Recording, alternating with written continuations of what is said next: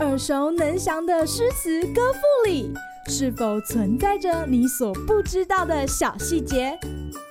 快跟着师傅麦恩居一起补充韵文当中的小惊喜！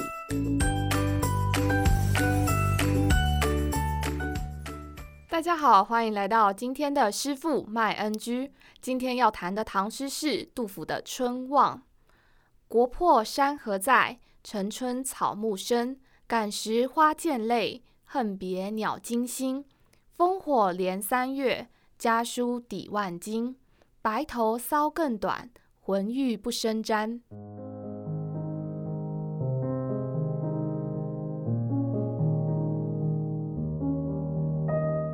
春天来了，本是山清水秀、花香鸟鸣的大好时节，但我们的杜老爷却是见景喷泪，睹物揪心，伤心的快要无法呼吸，焦急无奈的手足无措了。这都是因为安史之乱开始后。杜甫历经了被叛军俘虏、与家人音讯全无的波折，在看到时移世易、大好江山景色全变、忧家忧国的悲痛一下子全涌上心头。这首诗创作于西元七五七年，直到二零零二年，我们在课堂上还时不时地朗诵这首诗，真不愧是大师的作品。而早在一千多年前，也有不少人评论这首诗呢，像是宋代的司马光，没错，就是那位拿大石头砸破水缸救出溺水朋友的机智人物。他说，杜甫这首诗所写下来的景象都特别有深意，像是第一句“国破山河在”，背后其实隐含着只有山河存在，曾经的人事物都因为国家灭亡而消失了。城春草木深，一句更是绝了。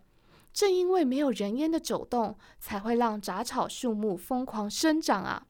至于原本赏花赏鸟的生活情趣，在杜甫的眼里，都变成让人看到想哭，听到觉得悲伤的存在。你看看这首诗如此强烈的悲伤绝望，却不用悲哀两个字来表现。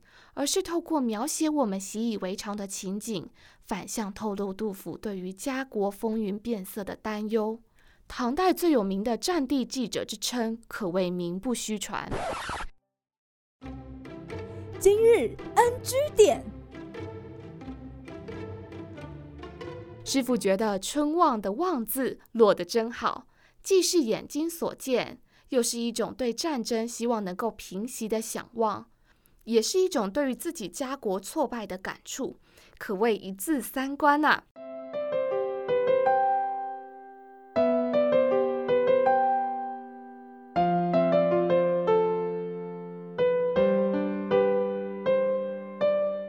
对了，之前在介绍登高时，杜甫运用了从低处到高处的视野变换来叙景，在这首《春望》里，则是从远处到近处。